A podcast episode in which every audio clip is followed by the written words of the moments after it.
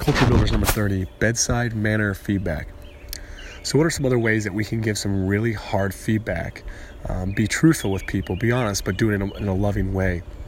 I think one um, thing to consider when we're giving somebody some really hard feedback, for instance, uh, I heard you know Geno Auriemma speak. You know, he's the women's basketball coach at UCLA.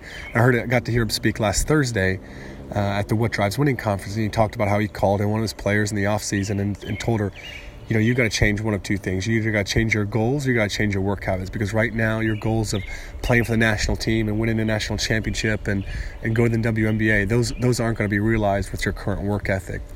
And so how so how can we give that hard truth, that hard feedback like that um, in a way that's still loving, right? And so I, I, love this idea of the bedside manner approach that a doctor might have when get, when delivering the, the information or the message to a patient that they have a potentially uh, life-threatening illness or disease, right? They're obviously not going to just go, well, yeah, there's good, you know, 70% chance you're going to die here, and uh, this is what we're going to do. And just, you know, there, there's obviously uh, they do it in a way that's, uh, you know, empathetic of the person's situation and considering their feelings, um, but they still have to present the truth, right? So I think we can take a similar approach, right? Like, so let's, yes, we need to deliver honest feedback. Yes, we need honesty, but how's our bedside manner?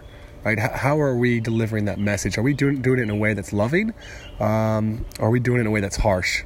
So uh, just that's it for today. Um, enjoy your Memorial Day weekend, and um, I'll be back on Tuesday. I think I'll take Monday off from this. So have a good one.